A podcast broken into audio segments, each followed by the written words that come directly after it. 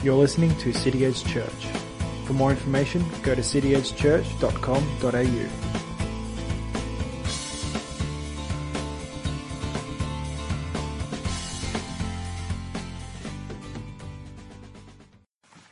So, what's the first image that comes to mind when I mention the devil to you?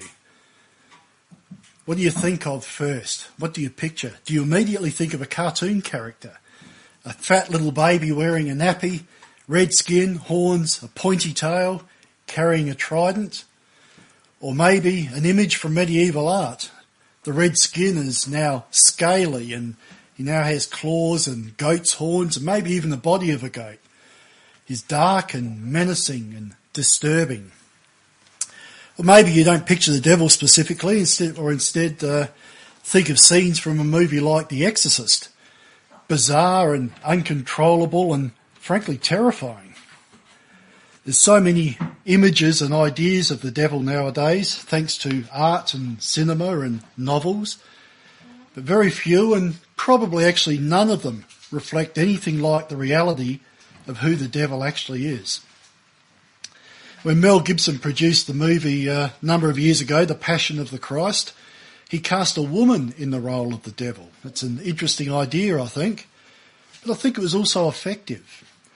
There was a sort of a benign attractiveness in his portrayal, or her portrayal of the devil, maybe I should say, but there was also a brooding sense of evil. Rarely, to my recollection, was the devil front and centre in any scene. Rather, he slash she was always slinking around in the background, half hidden and often unnoticed. To my mind, Gibson probably captured more of the sense of the alluring malevolence of the devil than any other image I've seen. But ultimately, all of these images of the devil are caricatures, attempts to portray his characteristics that fall far short of the reality. And they lead us into several errors in our thinking about the devil, and all of these errors are dangerous. Before we begin to look at who the devil is according to scripture, let's consider the dangers of the wrong ideas about the devil. The first one, of course, is pretty obvious. If he's the fat little baby of the cartoons, he's, uh, he's an amusing figure, he's harmless, he may even be likable. There's a sense of innocence and fun beneath that funny appearance. He's certainly not threatening or dangerous, and at worst, he may be someone to be mocked and laughed at. At the other extreme, of course, is the exorcist image. The devil is powerful, vicious, hateful, destructive. He's the epitome of malevolent evil. And that much is actually true.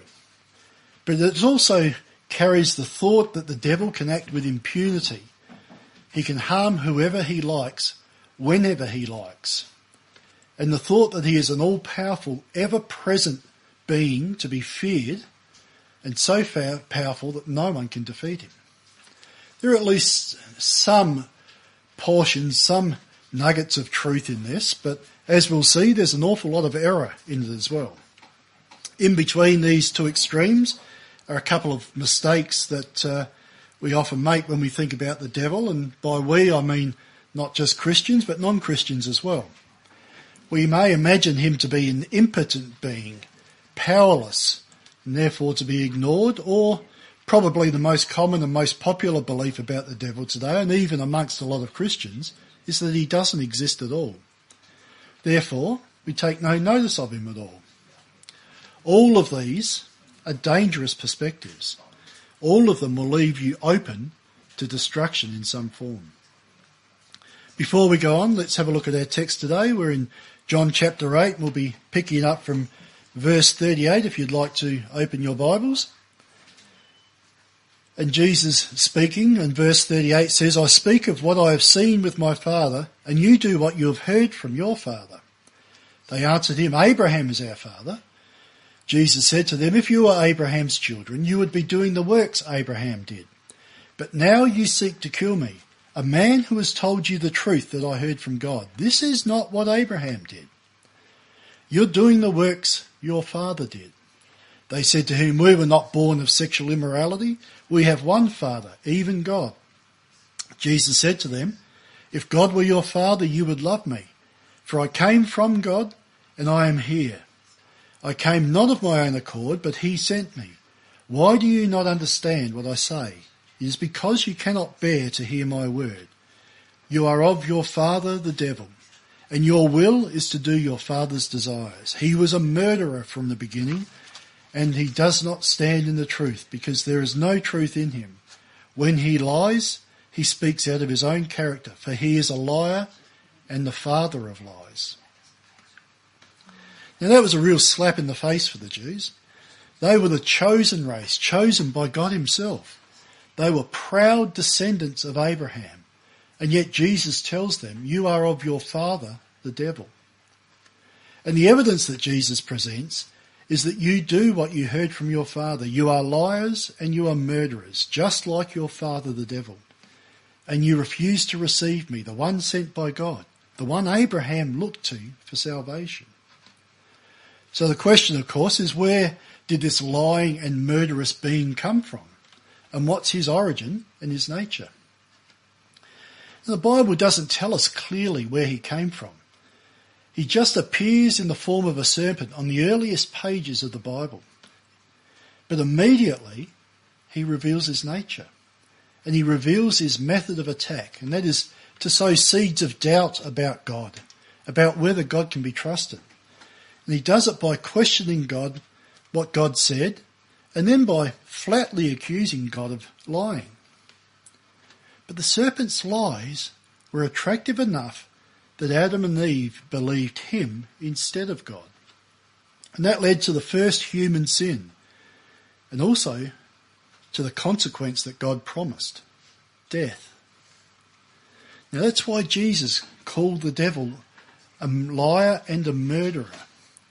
It's how he started his work on this planet. Now, where the devil came from and how he got that way is not stated explicitly in Scripture. The closest we get are a couple of passages that speak to a human king, but they seem to speak beyond a human king as well.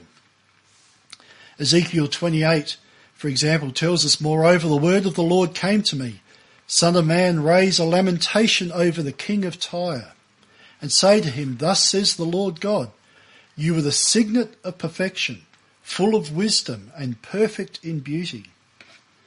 Now that's pretty high praise for a mere mortal, but the ancients were known for their hyperbole, for exaggerating their praise of the king. But then the text goes on to say in verse 13 of Ezekiel 28 that you were in Eden, the garden of God. Every precious stone was your covering, sardius, topaz and diamond, beryl, onyx and jasper, sapphire, emerald, and carbuncle. And crafted in gold were your settings and your engravings. On that day, you were created, on the day that you were created, they were prepared. You were an anointed guardian cherub. I placed you, you were on the holy mountain of God. In the midst of the stones of fire you walked. You were blameless in your ways from the day you were created till unrighteousness was found in you. It's difficult to see how those sorts of things could be said about a mere human, whether he's a king or otherwise. Now Isaiah adds to the intrigue when he writes, speaking to the king of Babylon in Isaiah 14:12, "How you are fallen from heaven, O day star, son of dawn! How you are cut to the ground, you who laid the nations low. You said in your heart, I will ascend to heaven, above the stars of God. I will set my throne on high. I will sit on the mount of assembly in the far reaches of the north. I will ascend above the heights of the clouds. I will make myself like the Most High. Now again, this might just be hyperbole, or it may be something the Bible often does in prophetic passages. It speaks initially to a human being or to a current situation, but with application to a higher being or a future situation. The Bible's full of that sort of stuff, so uh, particularly in the Old Testament prophets. Now, if these passages are speaking of the devil, and that's by no means certain, then it seems that the devil was a powerful angelic being, the leader even of an angelic troop. He was intelligent, perfect in wisdom, and he was beautiful. but he came proud and jealous and ambitious. He wanted to take the place of God. He wanted to be worshipped and to rule over creation. Not unlike the deal he tried to make with Jesus. But pride goes before a fall, scripture tells us. And boy, did the devil fall. I saw Satan fall like lightning from heaven, Jesus told his followers at one point. So what we can say for sure about the devil is that he is a created being, apparently created somewhere between the creation of the universe and the creation of mankind. He was somehow seduced by his own beauty and power and wanted to be elevated above his already high station. And we could deduce that he saw his opportunity to seize control when Adam and Eve were created. From that day forward, the devil has operated in opposition to God with the intent of undermining and destroying everything that God has created. The Bible refers to the devil using many different names and descriptions all of which shed light on his nature, his intention, and his methods. The first one, obviously, is the devil. Matthew 4 1 refers to him that way, and many, many times in Scripture, particularly in the Gospels, it's referred to, he's referred to as the devil. It's a, a, uh, a word translated from the Greek diabolos, which means slanderer. He is one who makes false reports about another He is also referred to quite commonly as Satan. Satan is a Hebrew word that means accuser. The first way he appears in scripture, of course, is as the serpent. He's referred to that a few times in Genesis 3 and also Revelation 12.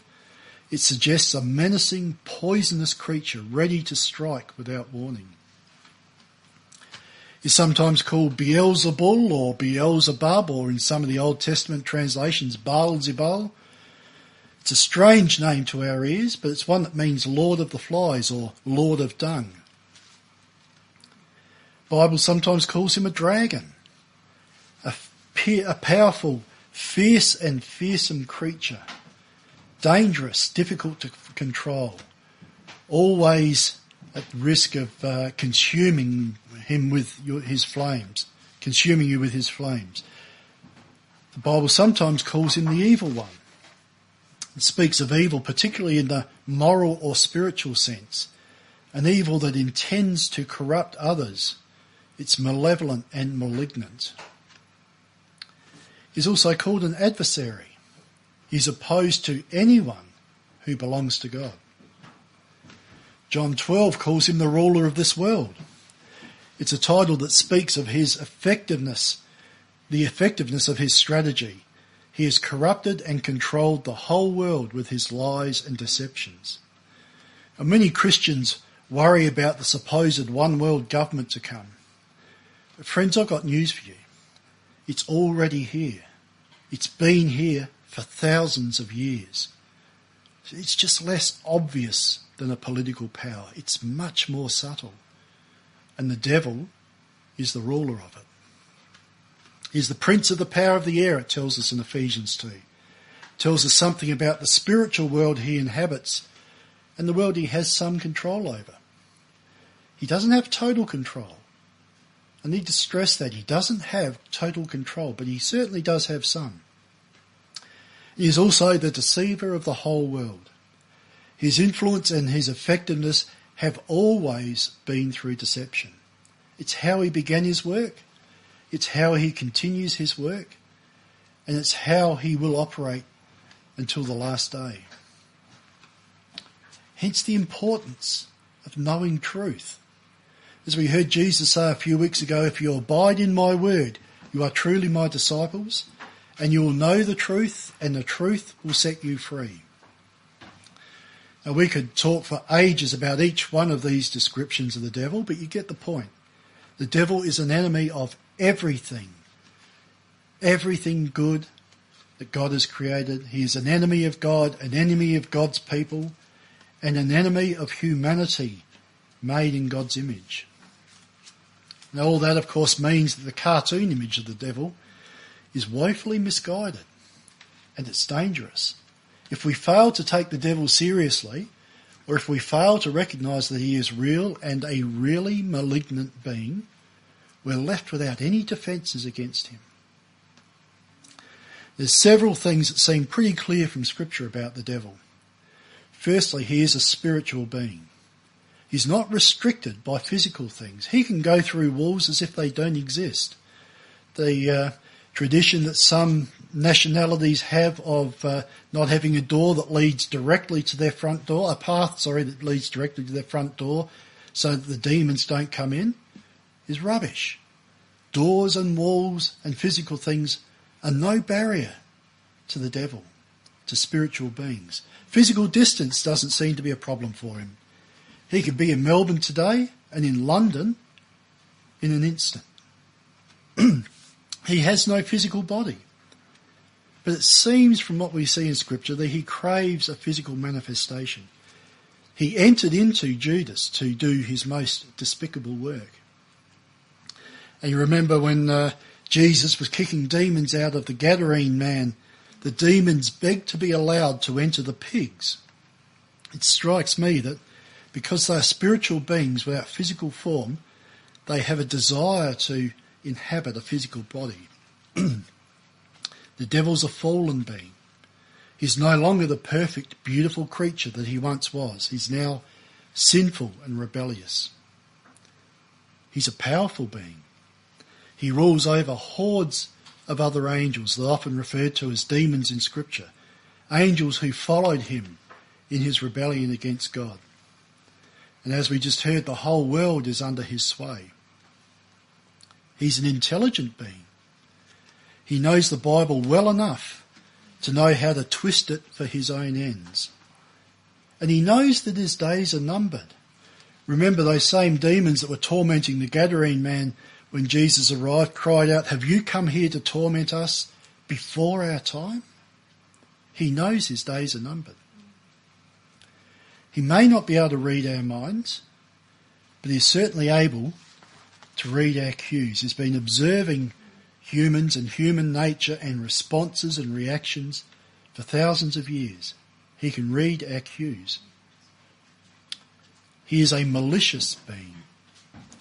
He roars like a lion seeking those who he may devour. And he is relentless in his attack on God's creation. He is an influential being.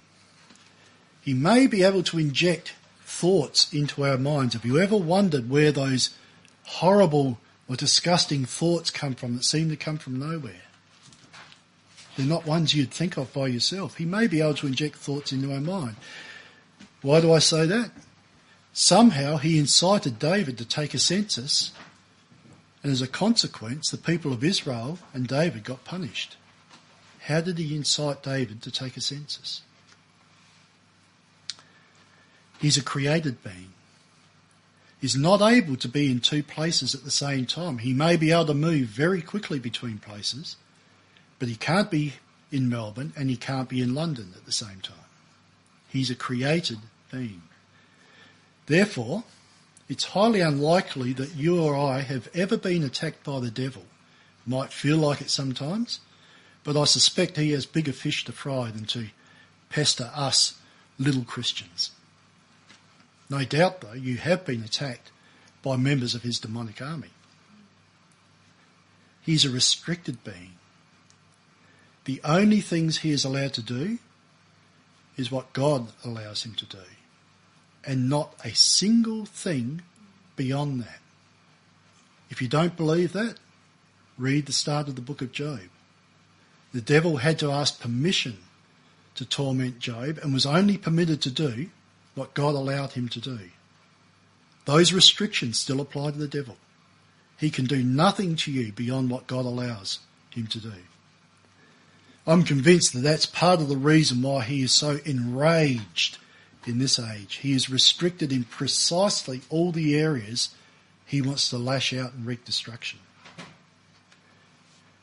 we would do well to take the devil seriously, to be mindful that he is a powerful and a dangerous being. Almost all the things we learn about the devil apply also to the legions of demons that work with him and follow him. The devil's goal, as Jesus might have put it in John chapter 10, is to steal and kill and destroy. And the primary method he does that is deception. Once the devil has convinced you that God can't be trusted, or maybe even that God doesn't even exist, then he has you right where he wants you. For if there's no loving or trustworthy God, you will no longer seek to find your meaning and purpose in God. Instead, you'll begin to live for yourself. Eat, drink and be merry, for tomorrow we die. You'll try to find your meaning and your pleasure and your purpose in other things, in worldly things, none of which are able to satisfy. Now, the devil's strategy is first seen in his conversation with Eve in the garden. Genesis 3 6, it tells us, So when the woman saw that the tree was good for food, that it was a delight to the eyes, and that the tree was to be desired to make one wise, she took of its fruit and ate. And she also gave some to her husband who was with her, and he ate. Now the apostle John describes that exchange like this in 1 John chapter 2. Do not love the world or the things in the world. If anyone loves the world, the love of the Father is not in him. For all that is in the world, the desires of the flesh, that's the good for food part in the garden, and the desires of eyes, of the eyes, that's a delight to the eyes, and the pride of life to make one wise is not from the Father, but is from the world. And the world is passing away, along with its desires. But whoever does the will of God abides forever. It's always been the devil's strategy to appeal to our appetites or our desire for pleasure or to our pride. He's a master at it. He has a long experience at it. He's been, as I said, observing mankind for thousands of years. He has a pretty good idea of what makes us tick, of what are our weak points. You know, the devil used much the same strategy on Jesus when he tempted him in the wilderness. He may be cunning, but he's not very original. Jesus, after fasting alone for 40 days, was hungry, not surprisingly. So the devil's first attack was to appeal to his physical appetite. If you are the Son of God, command this stone to become bread. Why wait any longer, Jesus? You're hungry. You're the Son of God. Just turn these stones into bread and satisfy your appetite. But Jesus, as we know, responded with the word of God. Good strategy for us too. It is written, Jesus said, man shall not live by bread alone. Now when that approach failed, of course, the devil tried the desire of the eyes attack. The devil took him up and showed him all the kingdoms of the world in a moment of time. He offered it all to Jesus without any need to suffer, without any cost, if only Jesus would bow before him. And again, Jesus responded with scripture. It is written, You shall worship the Lord your God, and him only shall you serve. So finally, he appealed to, the, to Jesus' pride. If you are the Son of God, as if Jesus had any doubt that he was the Son of God, but if you are the Son of God, throw yourself down from here. For it is written, He will command His angels concerning you to guard you. You're so important, Jesus, that I will guard you and on their hands they will bear you up, lest you strike your foot against a stone. Scripture again was Jesus' defence, all the defence he needed. It is said, You shall not put the Lord your God to the test. Then after all this, Luke reports that when the devil had ended every temptation, he departed from him until an opportune time. He sat back, he bided his time. Have you ever read somewhere, submit yourselves therefore to God, resist the devil and he will flee from you? It's precisely what Jesus did. He overcame the temptation of the devil by resisting him and submitting to God. And that's always our best defence too. Now it's enlightening to note that when the devil tempted Jesus, he didn't do it with outright lies. He used truth. He used the scripture. But he put a subtle twist on it. That's his preferred strategy, whether he's attacking someone directly or whether he's using others and even humans to do his dirty work. And he has no shortage of volunteers to do the work for him, even in Christian churches. When the apostle Paul warned the Corinthian church about false apostles, he called them deceitful working workmen, disguising themselves as apostles of Christ. And he explains in the very next word, uh, verse why they do that. It's because their example is the devil himself. Paul writes, and no wonder, for even Satan disguises himself as an angel of light. So it's no surprise if his servants also disguise themselves as servants of unrighteousness. It's a very effective strategy, especially among Christians. Take a verse of or passage of scripture and just put a little twist on it. Take it out of context and you can make it say almost anything you want it to say. And by these means, the truth becomes a lie. Be warned, we need to know our Bibles. Not just our favourite bits, not just our memory verses. We need the whole counsel of God. The Word of God is a solid foundation for us to stand on when we're under attack. It's a shield, a sword, a fortress for us. It's both the means of our defence and a weapon for attack. The Bible reveals the enemy's strategy to us and also reveals the means of our victory.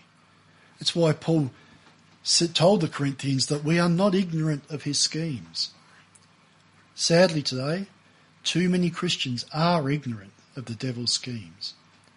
And as a, as a result, they are ignorant of the solution to their problem as well because they don't know God's word.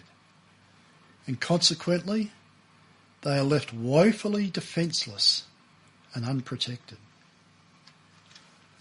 We're wise to be wary of the devil and his schemes, and we are wise to resist him at every turn. But as Christians, we no longer need to fear him. He's still a powerful being, as I said, and his power is still in lies and deceptions, which means we also have the tools to defeat him in our lives. The most important and the most effective tool, of course, is to turn to Jesus Christ in faith. Without that relationship with Jesus, we have no defences at all. We have nothing to resist or to fight the devil with. But once we have done that, once we have put our trust in Jesus Christ, there are plenty more tools that we can use. But the effectiveness of those tools begins with believing God's word. If we don't believe it, or if we're half-hearted and dismissive of it, we're stepping into a gunfight armed with a lettuce leaf. We have no defences. If Jesus used God's word for his defence, doesn't that suggest that we might need to use it as well? Of course, there's also the armour of God as revealed to us in Ephesians chapter 2. We need this armour because, as it says there in, there in verse 12 of, of Ephesians 2, our battle is not against flesh and blood, but it's against the rulers, against the authorities, and against the world powers of this darkness, against the spiritual forces of evil in the heavens. The weapons, as I'm sure you know, are the belt of truth, the breastplate of righteousness, the shoes of the gospel of peace, the shield of faith, the helmet of salvation, the sword of the Spirit, which is the word of God, and prayer in the Spirit. Now I won't go into those today. We covered them in our series through the book of Ephesians at the start of last year. If you want to catch up on that, it's available on our podcast or website.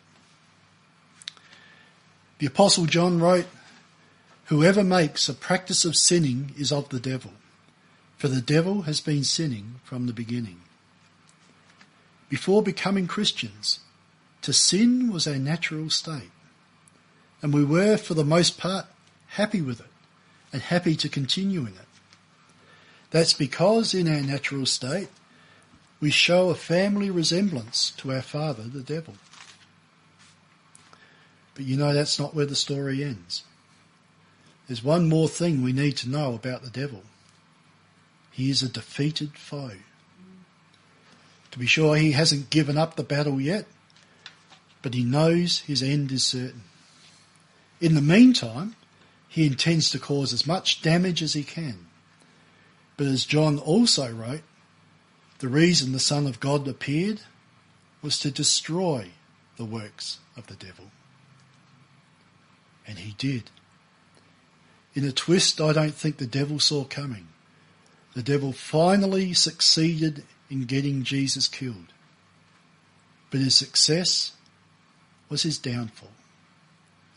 For in dying, Jesus paid the penalty that was due to us. Those who had been firmly and happily planted in the devil's camp. And those who had the devil's claws so firmly dug into them that there was no escape. By this, by his death, Jesus opened the door for us to be reconciled back to his heavenly Father. And now, because of his death on our behalf, all who put their faith in Jesus Christ, all who put their faith in Jesus Christ are plucked out of the devil's camp. They are lost to the devil forever. The very act of crucifixion was also the victory blow against the devil, and it sealed his fate. Finally, there was someone who successfully resisted the devil's lies and his seduction.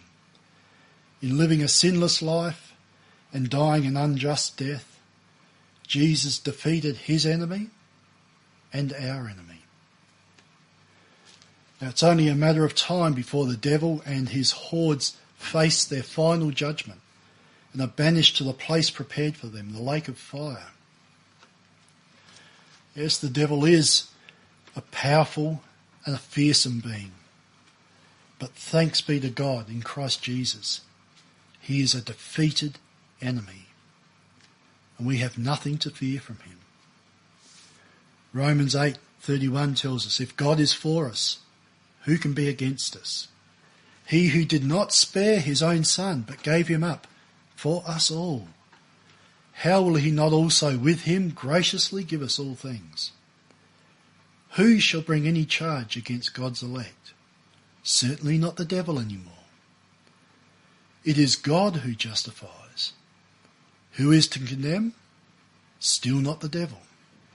Christ Jesus is the one who died, and more than that, who was raised, who is at the right hand of God, who indeed is interceding for us. Who shall separate us from the love of Christ? Shall tribulation or distress or persecution, or famine, or nakedness, or danger, or sword, or even the devil? As is written, for your sake we're being killed all day long. We are regarded as sheep to be slaughtered. Now in all things, we are more than conquerors through him who loved us.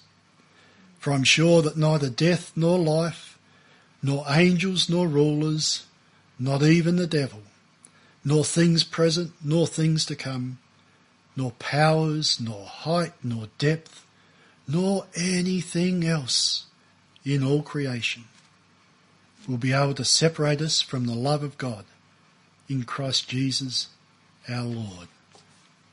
Let's pray. Heavenly Father, we have a an evil and relentless enemy. But thanks be to God through your Son, Jesus Christ, that he is a defeated enemy. Lord, we long for that day when all the mopping up battles are completed and when we see you face to face, when the devil and his hordes and his followers are cast into that lake of fire. Lord, when we are finally set free forever from the death, the destruction, the misery that he causes while this earth still exists. We long for that day, Lord. With creation, we groan for that day. That final day of reconciliation when we're not just reconciled in spirit to the Father, but physically as well, with our new bodies in the new heavens and the new earth. Lord, we look forward to that day. In the meantime, Holy Spirit, would you work in us to root out, to burn out every stronghold, every foothold, every claw that the enemy has in us, the devil and his, his minions, his horde. Would you burn those things out of us, Lord, by your word, by your spirit? Would you shape us daily more into the image of Jesus Christ? Lord, we, we pray that the eyes of those that have been blinded by the devil to the gospel truth would be opened. Lord, would you open eyes everywhere? Our friends, our neighbours, our workmates, right across this nation, Lord. Would you open eyes to the reality of the devil, the continual evil that he brings. Would you open eyes to the the uh, falseness of the attractiveness of the devil and show what is really underneath that glittering exterior? Would you cause people to fear him such that they turn to you for salvation. Lord, we pray for all Christians everywhere, Lord, that maybe are under attack from the devil and his demonic armies. Pray, Lord, that you'll open their eyes to the truth of Scripture, to the deception that the devil is bringing, even in churches, Lord the deception, the lies that are in there. Lord, would you open eyes to that? Would you protect Christians everywhere, Lord, from deception? Lord, we pray that they will know the truth, that we will know the truth, and the truth will set us all free. And Lord, we pray for a quick coming of that day when you have destroyed the works of the devil entirely. And he is no longer a threat to any of us. We pray these in your name, Jesus, mighty Son of God, all powerful Son of God, ruler of all creation. And we worship you, Lord. Thank you for the work that you have done in us, the work that you continue to do in us. In your name, Jesus. Amen. Thanks for listening to City Edge Church. For more information, go to cityedgechurch.com.au.